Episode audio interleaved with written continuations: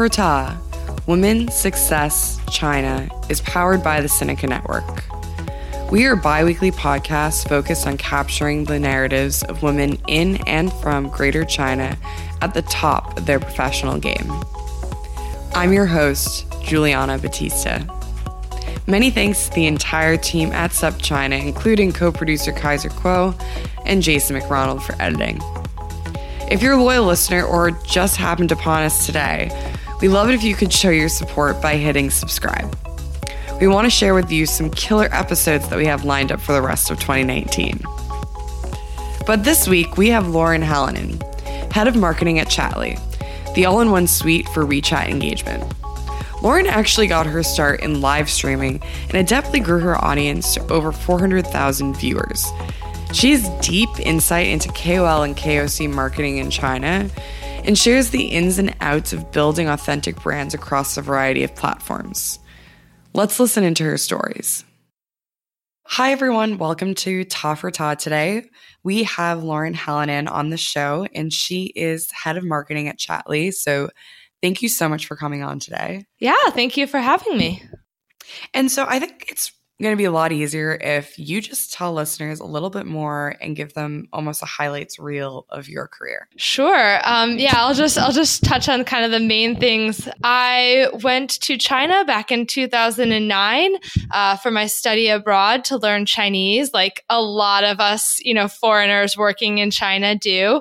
And I went back as soon as I graduated. Um, I worked for a bit. I kept studying Chinese, um, and then I just kept working and kept working. I ended up being in China for over eight years, which was a lot longer than I ever expected to be there. Um, but if you've ever worked in China, you just know how addicting it can be when things are just changing so rapidly and you just get so many opportunities to try things you could you could never really imagine. Um, so for me, some of those things were that a couple years into my time in China, I uh, applied on a whim to be on what was then a very popular TV show in China called Fei Cheng Wu Rao.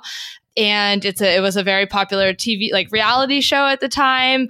Um, you I, hear about it in the first place? Um, well, if I mean, if you were studying Chinese back in 09, 10, 11, it was, I mean, it was one of the, it was one of the most popular shows in China at the time. And there was a lot less, uh, choices of TV shows to watch. I think nowadays there's some really great Chinese TV shows, um, to practice your Chinese, but pretty much that's what everybody watched back then to practice their Chinese as a, as a foreigner. You know, if you wanted to like, just chill out and, and watch some Chinese TV. That was kind of your best bet. So I was on the a contestant on the TV show, and that kind of changed the whole trajectory of my career. Um, because of the show, I started playing around with Chinese social media and, you know, got involved a little bit in the entertainment industry. And so I was a TV host for a while. I ended up getting into the PR industry. I worked in PR for several years. And so, yeah, as I said, it really changed the trajectory of my, of my career. After being in PR for several years, um, doing consumer marketing,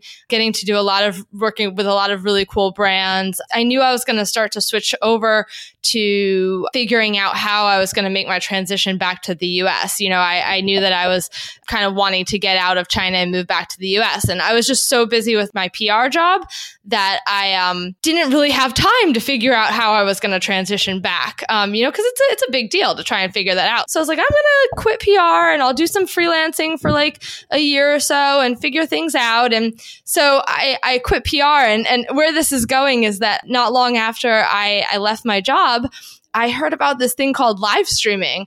I heard about what was going on with um, Periscope and Meerkat back in the US. And I knew that live streaming had been popular in China but it was mostly desktop live streaming. And I heard about, oh, what's this Periscope, this mobile live streaming? I started asking all my Chinese friends, like, hey, does, um, you know, does China have this too? And they were like, no, I don't think so. And then like a month or two later, they came back to me and they're like, oh, actually, there are a bunch of platforms popping up. You should try it out. So I got into live streaming in China right as it was taking off. Um, and I ended up spending that next year in China while I was figuring out my transition back to the US. I was a full time live streamer, um, and made made like my full time living as a, a, live streamer on Chinese social media platforms. And then then I transitioned back to the U.S. I eventually got out of live streaming and back into marketing, and so that's what I'm doing now. Um, as you mentioned, I'm the head of marketing for Chatly, which is a, uh, a SaaS platform um, that has some really cool software for for WeChat. So focused on WeChat marketing with with my job right now. So let's get back to the live streaming. I think that might be one of the most compelling and just intriguing parts of your career. You know, you gave a little bit about how you got started live streaming. I mean, you probably can't tell me what you were making, but it must have been good enough that it was more salary than a, a normal, you know, career. And, you know, how did you grow? Did you kind of have this hockey stick type of growth where suddenly something you put out there went viral? Or was it something that you accumulated over time? I kind of want to know a little bit more about the growth of your listenership. Yeah, so with live streaming, I think the first bit of it was playing around. I almost I almost discovered live streaming a little too early before even some of the platforms were even offering monetization options. When I first got into it, it was just like I can grow this following fairly quickly. Like this is really cool. Um, but I thought, you know, maybe it was going to be monetizing from like working with brands, more typical KOL type collaborations. But then a lot of the platforms started introducing virtual gifting, which you can monetize off of. And so I was on one platform and I got invited to go to another platform. And that's where I was really able to take off because uh, live streaming live streaming in china is actually a very very complex world filled with lots of agencies and so if you have support of an agency, then you can um, grow a lot faster. You have more resources. Uh, you get featured on the homepage of the platform more often, things like that. Part of it was that transitioning over to a platform and having an agency backing me. Um, and then another portion of it was consistency. It's absolutely. But with live streaming, if you live stream at the same time every single day for like the same amount of time and it needs to be like at least like an hour and a half to 2 hours like that's a minimum. Um wow. yeah. That's a lot of time. Exactly. And so like at first i was really not willing to like give that commitment to it. But then it's crazy how as soon as you start to do that your audience just takes off like it's it's it's it's literally just like a um, you know a, a news show being on every night. Like everyone knows at seven o'clock they get the seven o'clock news. It's like that kind of thing. Like people just know that you're going to be there at that time, and then they show up, and then because they show up, it just snowballs, and you get featured more and things like that. So um, it it was a bit of a hockey stick, but it really took and that it really just took that commitment on my side to just stick with it for like a month or so. And it was like i feel like i'm wasting my time. What is this? And then all of a sudden it just starts like taking off. Is that a pressure that you ended up feeling once you had that significant accumulation of listeners? Or like of what do you call people that watch a live stream? I guess viewers. Yeah viewers, viewers? yeah i would say viewers. Um well, I mean, you feel pressure from them to show up because they ask you like where were you? If you don't show up you know they're like oh why weren't you on last night? But then at the same time you also feel pressure because anytime that you're not there they're just going to go watch somebody else. And then if they start watching somebody else at that time then maybe the next night when you show back up they'll just keep watching that person at that time and not come see you so you have that kind of pressure as well. You know, it's not like some other influencers where, you know, you can kind of consume all of their content with live streaming. It's like it's like having two TV shows on at the same time and you're and they're live and you're trying to decide which one to watch. You know, you can only really choose one. So it's it's kind of a different dynamic there. What were you doing on your live stream? Did your content change over time?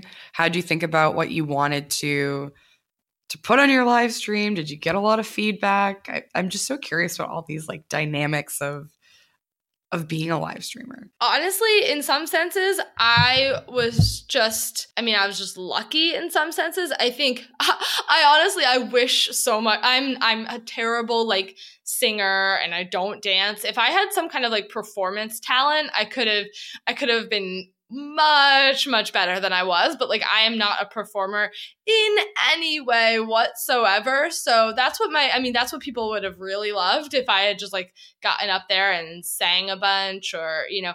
But I mean, honestly most of my live streams were was just talking. Honestly, it was just talking. And part of it is talking but there's also an element of like it's it's interaction. It's really like feeding off of what the audience is talking about and how they're responding to what you're saying, and then continuing the conversation from there um, and getting them involved, you know, and kind of trying to make jokes off of things that people are saying or like play a little game or things like that.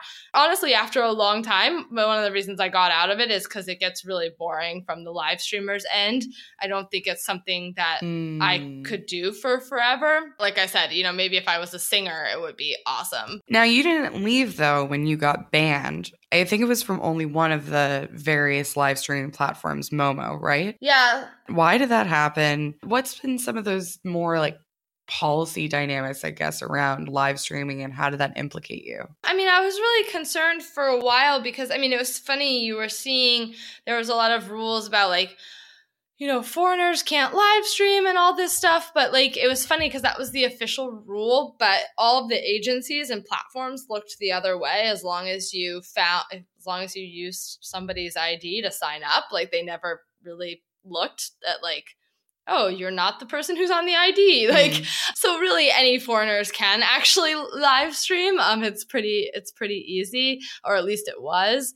But, and, and that's not the reason that I got banned. Um, actually, I was on, on Momo. I had like almost 300,000 followers. You know, I was on the front page all the time. But then you know, but I was feeling like my growth was stagnating and I was also getting a little bit bored with the platform. Like, you can't really do any like kind of sponsorships with brands or anything like that. And I just didn't really see it going anywhere long term.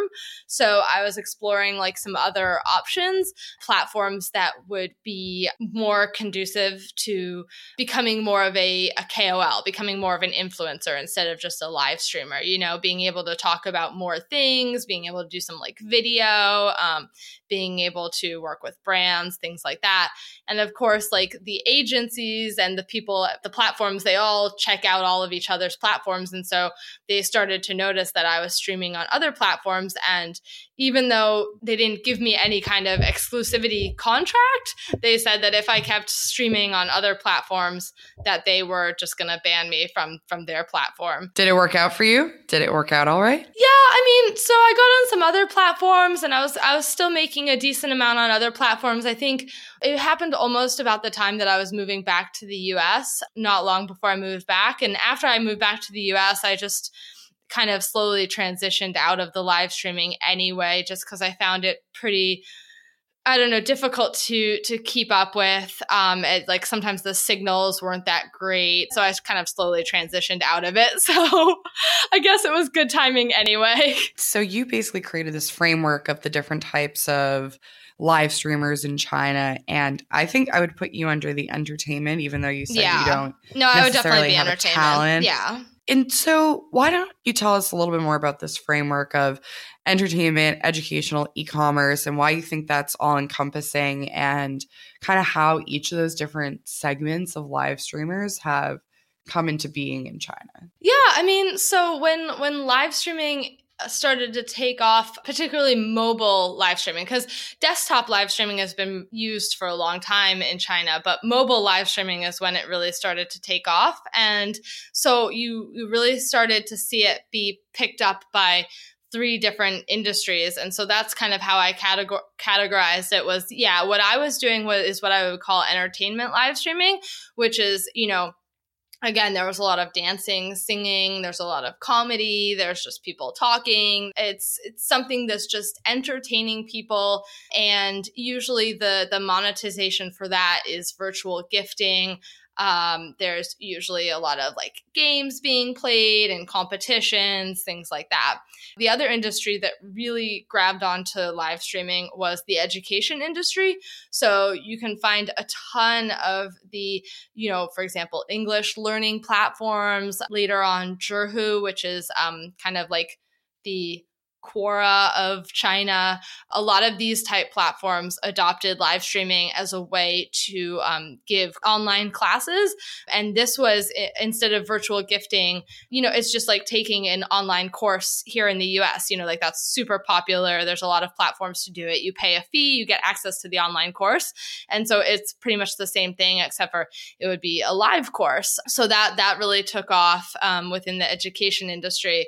And then the other industry which was a little bit slower to take off, but now is where really, really the the opportunity for live streaming is, and where we're seeing live streaming just absolutely blow up is e-commerce. In I think 2016, Taobao started to add e-commerce and then some other platforms. Um, Mogu, Mogujie is another one. And JD has some live streaming as well. It's um, a little bit more controlled. But, you know, a lot of these e commerce platforms started to introduce live streaming as a way to sell products. And as I said, that took a little bit longer to really take off. But in late 2018 and then this year in 2019, you know, e commerce live streaming on Taobao has become absolutely huge. And that's like, that's the real live streaming trend these days. How do you see live streaming being used effectively by brands in retail channels to sell? How do you actually convert through a live stream? Like, what is that tipping point? How are brands or live streamers thinking about selling product through what they do? Is it just, you know, you think you see the classic haul of, you know, I went to the store and here's everything I got, let me show it on? Are there other sorts of techniques that people use in China um, to sell through live streaming? in some ways it's very similar to QVC, the home shopping network. Um, you know, it's it's typically very clear that they're working with the brand and trying to sell the product. You know, so a lot of the content is they're introducing the product, they're talking showing you how it works, they're showing for example if it's a piece of clothing like different outfits that you can wear, how to match it, um, showing you what it's made of, all, the details of the product, right? And educating you. The biggest difference about live streaming versus something like yeah, like live streaming compared to QVC or like the home shopping network is that it's much more interactive. It's very interactive. Uh, they're constantly taking questions from the audience um, about the products um, and really I think that this is where people become more more likely to buy because if you've ever watched like QVC or Home Shopping Network, it's just so scripted, like so so scripted. Whereas with live streaming, you know, they'll take questions from the audience. They're taking questions from the audience all the time, and you realize that this live streamer actually really knows about the product. Like a good live streamer, um, mm. they are actual users of the product they understand the product like they really know what they're talking about and it's not all scripted you know? Um, and so besides the interaction they also with e-commerce live streaming they do an amazing job of um, the scarcity mindset. You can get a much lower price buying it during the live stream period. You can get special coupons during the live stream.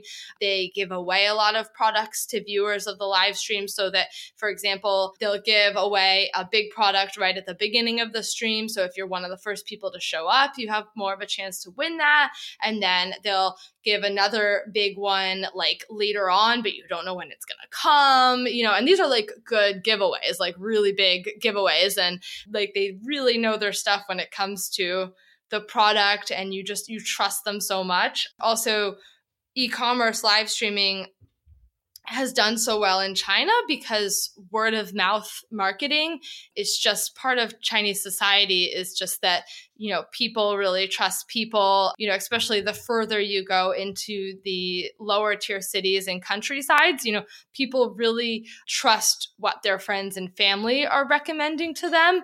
Uh, and and so the the live streamer becomes almost an extension of their friends and family, meaning that if they recommend something, they're they're much more likely to buy it than if they see an advertisement for it or something like that.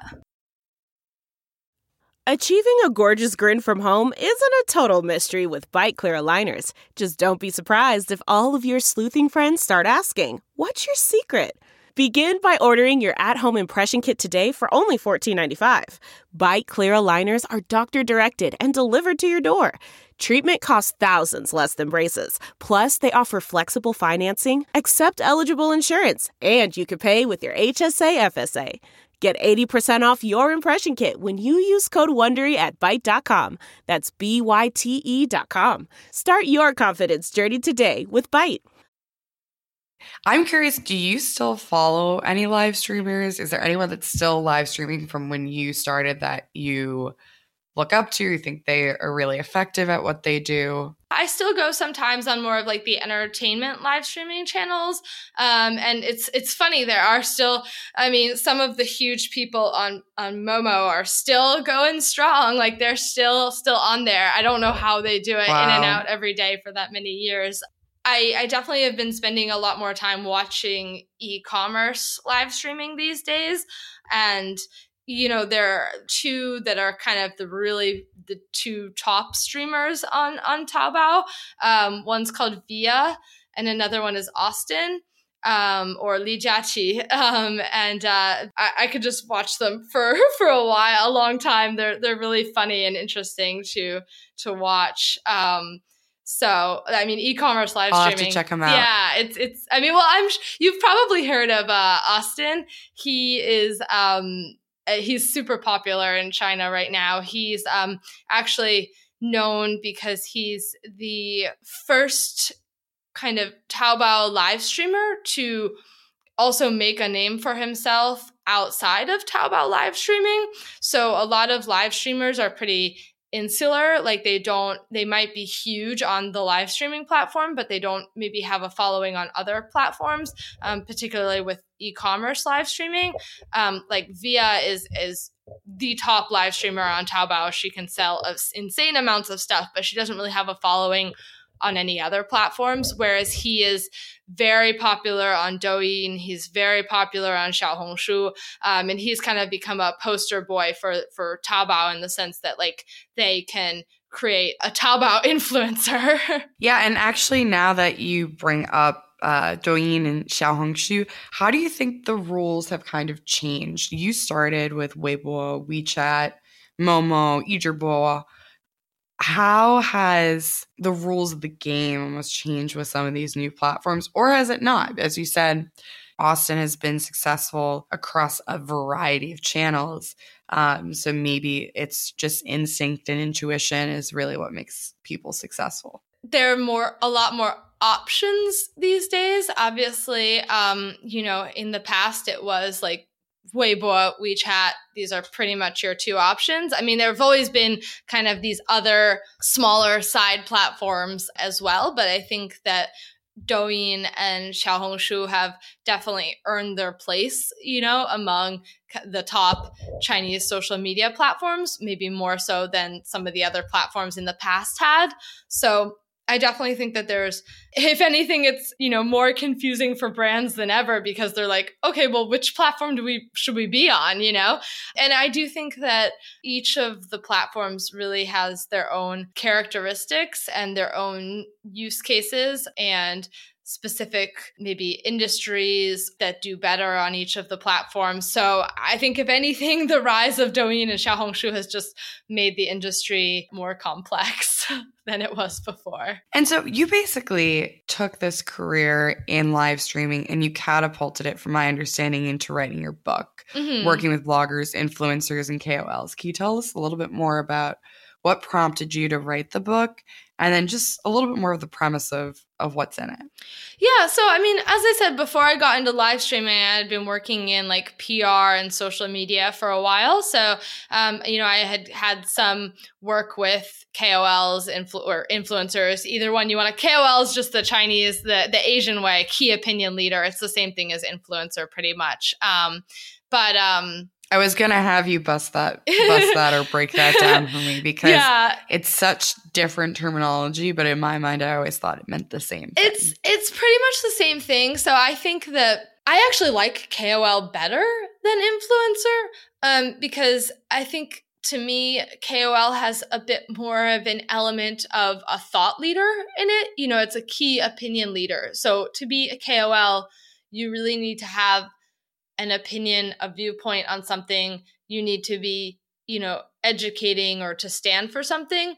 Um, so I, I do kind of like the, the word KOL a bit better, and it has a bit more of that connotation to me anyway. But I mean, I think it's loosely used as as the same the same thing. You know, in China they refer to them as KOLs, really not not influencers. right. But when I was live streaming, you know, I was also pretty active on some other social media channels as well, trying to build those up. And just, I'm, I've always been one of those people that I, I really like to play around with all the Chinese, the social media channels because I, I feel like, you know, if I'm working with a brand on marketing to the Chinese audience, if I've used the platform, then I always have a, a better understanding of it than if I just am if I use the platform in the sense like if I try and build an audience on there, I understand the platform a lot better than if I'm just like a user reading other people's content. So that's something that I've just always done for for years. But yeah, so after I was, you know, I was doing live streaming, I was growing my audience on these other platforms. When I transitioned back to the US, I started doing a lot of writing about Chinese social media marketing, influencer marketing, things like that. And so my wonderful co-author Ashley Dudar She reached out to me asking if I would want to co author a book with her on the topic of influencers, since that's something that I wrote about a lot and had experience with. I, I knew a lot of influencers. Um, so I had heard a lot about their experiences, you know, and worked with brands as well. So yeah, I, I just jumped on the opportunity, which, uh, you know, I, I didn't think I would get a chance to write a book. So that was pretty, pretty amazing to have, have that opportunity and to be able to put all my knowledge about Chinese influencers into a book is pretty cool. Yeah. I mean, let's get some case examples out there. You know, what are some best in class KOL or KOC collaborations? I think you've been writing recently about it, like Stuart Weitzman and other examples. What makes them best in class? That's, yeah, that's a that's a big can of worms right there. um, so yeah, for sure. um, my favorite case studies when it comes to influencer marketing are when brands or you know sometimes the agency working for the brand but the you know when the brand side actually takes time to think about the campaign that they want to run and about the goals and about who would be the right person for that. And then they actually come up with a campaign that's really aligned with the influencer and and who they are. I, I love these types of campaigns um, because I think all too often I just see, you know, oh, let's throw some money at some influencers and have them work their magic, you know, and there's just not a lot of thought being put into it. For example, one campaign that I that went happened, I believe last spring, um, was with Secoo, the uh, luxury. It's kind of an e-commerce platform kind of a club, Lisaku. Um, mm-hmm. I, I, don't really know how to describe it, but kind of like a hybrid. Yeah, yeah. yeah. Um, they they collaborated with um, Becky Li, who, I mean, she, her. She in general, um, you know, she's she's one of the biggest fashion bloggers in China. She's extremely popular, um, and I think that in general, it just her case studies are amazing. And sometimes maybe some people might feel that they're almost a bit overused, but it's just because she does she does such great work and brands because they trust her they let her do such great work. So um, i guess that's why she's used as a as a case study pretty often. She collaborated with Secoo and they did this pop-up campaign with her where they built this pop-up uh, space that was designed like her apartment and then they went in and because Secoo, you know, is a is a is a retailer, they they sell products from a variety of different luxury brands. And so a lot of the products that she actually owns, you know, she went through and curated a selection of of products and they had them all for example hanging in her closets and on the shelves and and so then they invited you know fans users of the platform to come. And the way that they they did it they made it very personal. Like becky's inviting you to come to her home and hang out and go through mm. her closet. You know you guys can go through her closet together. And you know she's she's a fashion blogger and people love her style. And she talks a lot about um, she also has another channel that's specific to home design and things like that. So um, you know it was very personal feeling and she was there for um you know for the initial launch of it as well. So you could really almost feel like you're going to Becky's home and hanging out with her and they actually they the on the in, initial launch night I believe they actually had like you know you could um they had like a little kind of competition where people could select some items and like try to put together an outfit and then like Becky was judging the outfits and things. So I mean it's it it just it was really personal you also talk about how KOL marketing, it's always better to have an always on strategy rather than these one off campaigns, maybe around holidays or just during specific points in time. Why is it really important to cultivate KOL relationships over the long run? Yeah, I mean, so I think that that's a mistake that a lot of brands make is they they do a lot of one-off campaigns for specific product launches or for example you know 1111 is is coming up soon and you know brands will do a ton of KOL marketing around this time of year and and and then it kind of drops off. And the thing is is I mean, we all know that these days there's just so much information coming at us all the time. And if you stop for a second, you know, if if nobody's talking about your products, then somebody else is going to come in and take over that spot. And so it's really it's just it's like, you know, uh, brands have Google ads, right? And they I'm pretty positive that most brands will continue running Google ads on a consistent basis. You're not mm. just going to like stop running your ads, you know. You might ramp them up during certain times of the year, but you're going to probably have them running all the time because you always want going to your website, right? You're always trying to drive traffic. And so it's the same thing with KOLs. Like the moment that you stop all the traffic from that source is going to dry up. And there's so much content coming out on a daily basis. Like your content's not going to last that long. Um, people are going to forget it like the next day. So you really need to be always putting content out and always working with new KOLs so that there's always something new coming out about your brand. Otherwise, people are just gonna gonna forget. Yeah, and that actually kind of leads to another question I had been thinking on is, you know, how do brands refine and measure the way that they define success? Because you think about it, there's so many KOLs out there. They might be doing a good job. I mean, is it actually driving purchases? Is it driving better brand perception? Is it like what should brands be thinking about? Is it you know, tracking the rate and speed in WeChat groups? Is it looking at retention rates? Is it looking at the quality of discussions that they're bringing up? What what should brands be thinking about as they they want to measure what the KOLs and KOCs are doing for them? Yeah, so I mean, I think that this changes a little bit with each platform, but I think um, it, it also depends for a brand kind of where they are in their China entry life cycle. So I think if a brand is very new to China and there's very low awareness of the brand, then their KPIs and metrics are going to be uh, a lot more related to to building the brand. Um, and I, I I don't think that they should be as focused on conversions to to sales right away. You know, it's really building that audience. So I think that um, you know in that case you would look a lot more at um, reach and how many people are seeing it. Also the engagement you know how many people are engaging and quality engagement right? Like how many people are engaging with the content and actually talking about the products.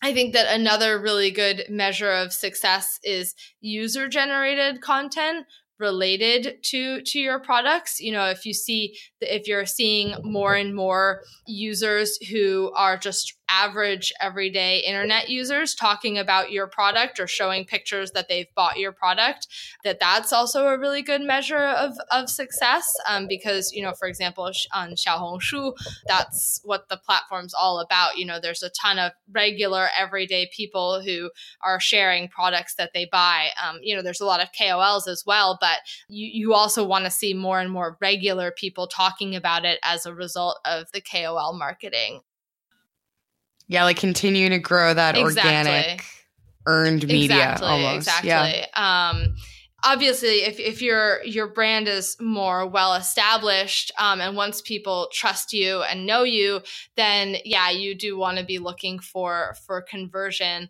and that's why i think live streaming has also taken off is because it's very easy to see the conversion rate um, with live streaming. You know people uh, right. people are m- making purchases immediately. It's very clear how much people are buying. Um, it's very easy to track because they're buying it right in the live stream. Um, it can be a little bit difficult sometimes um, depending on the chinese social media channel to track direct sales from a KOL, but um, I know that Parklu, which is one of the the you know leading influencer marketing platforms in China, um, I've I've worked with them a lot, and and they've actually done some research that you know you can see if a brand does KOL campaigns, um, you can see a direct correlation with sales on e-commerce platforms um, even though it's hard to actually match like the one KOL to the sale um, with, for example, a link or something like that. But uh, you can actually map it and see a direct correlation and an uptick in sales. Um, mm. Um, and sometimes it's uh, a lot of the time it's delayed. It's not going to be right exactly the same campaign period, but you'll see, for example, an uptick in people talking about the products and KOLs talking about the products and and content going out about the product. You'll see the same that same trajectory, but maybe it'll be delayed like a month or two, sometimes even three months later. Um, because, you know, people in, if you know anything about Chinese consumers, it's that they love to do a lot of research, especially with higher ticket higher ticket items. So the the conversion can be a bit slower for them. They might see a KOL talking about a product and then do a lot more research on it and then actually decide to buy it, you know, a month or two later. So it's sometimes more difficult to track. Oh yeah, yeah. it's I mean that's that's one thing about, you know, um, a lot of the Chinese platforms make it quite difficult to to track the the sales direct and de- directly attribute the the sales to the KOL. And what's the reason for that? Um, I well, I mean, part of it is just that the platforms, you know, there's kind of the divide, for example, between you know, we, the WeChat, Tencent platforms uh, working with JD, whereas you know Taobao works with Weibo, um, works with with Xiaohongshu some, but Xiaohongshu also has their own e-commerce platform. Um, so it's it's kind of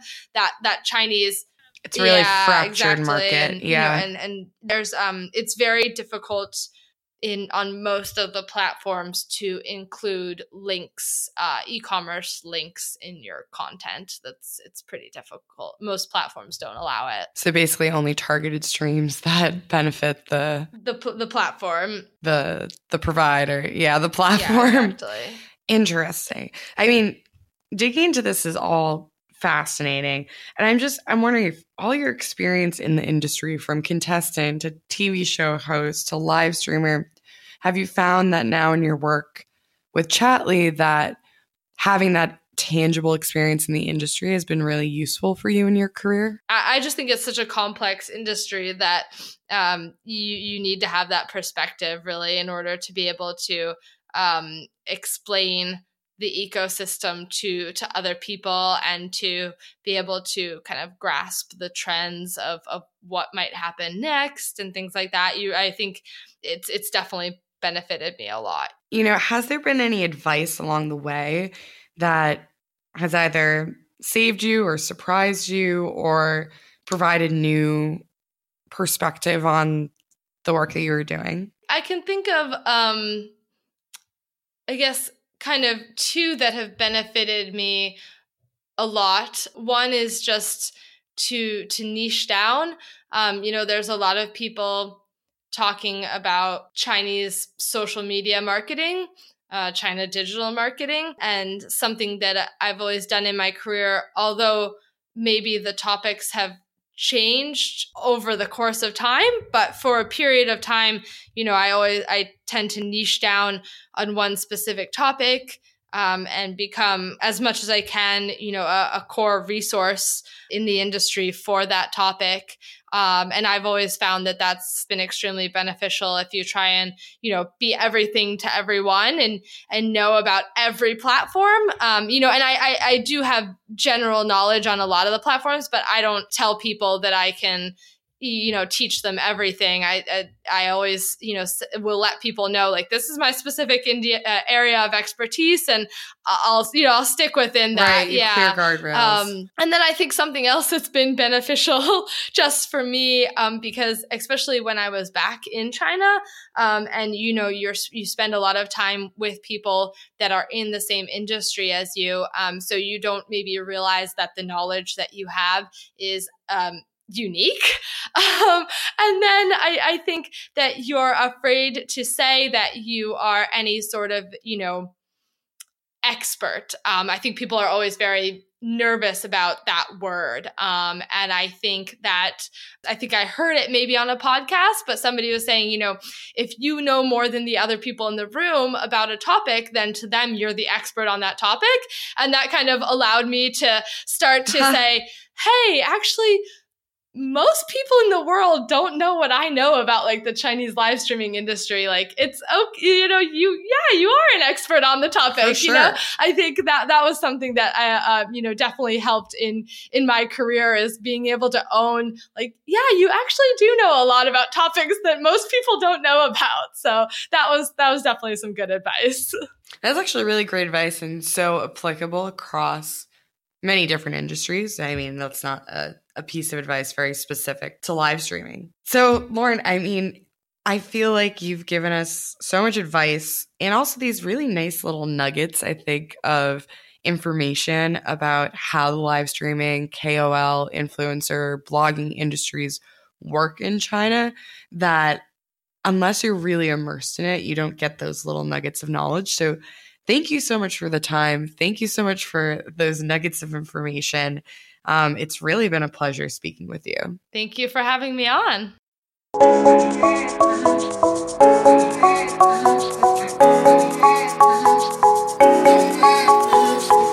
Liking what you hear?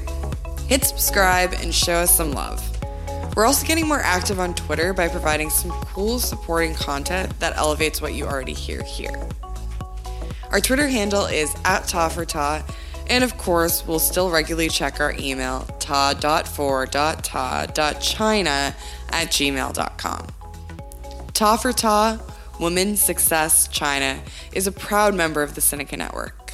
Many thanks again to Kaiser Kuo for co producing and Jason McRonald for editing. And until next time, I'm Juliana Batista, and this is Ta for Ta.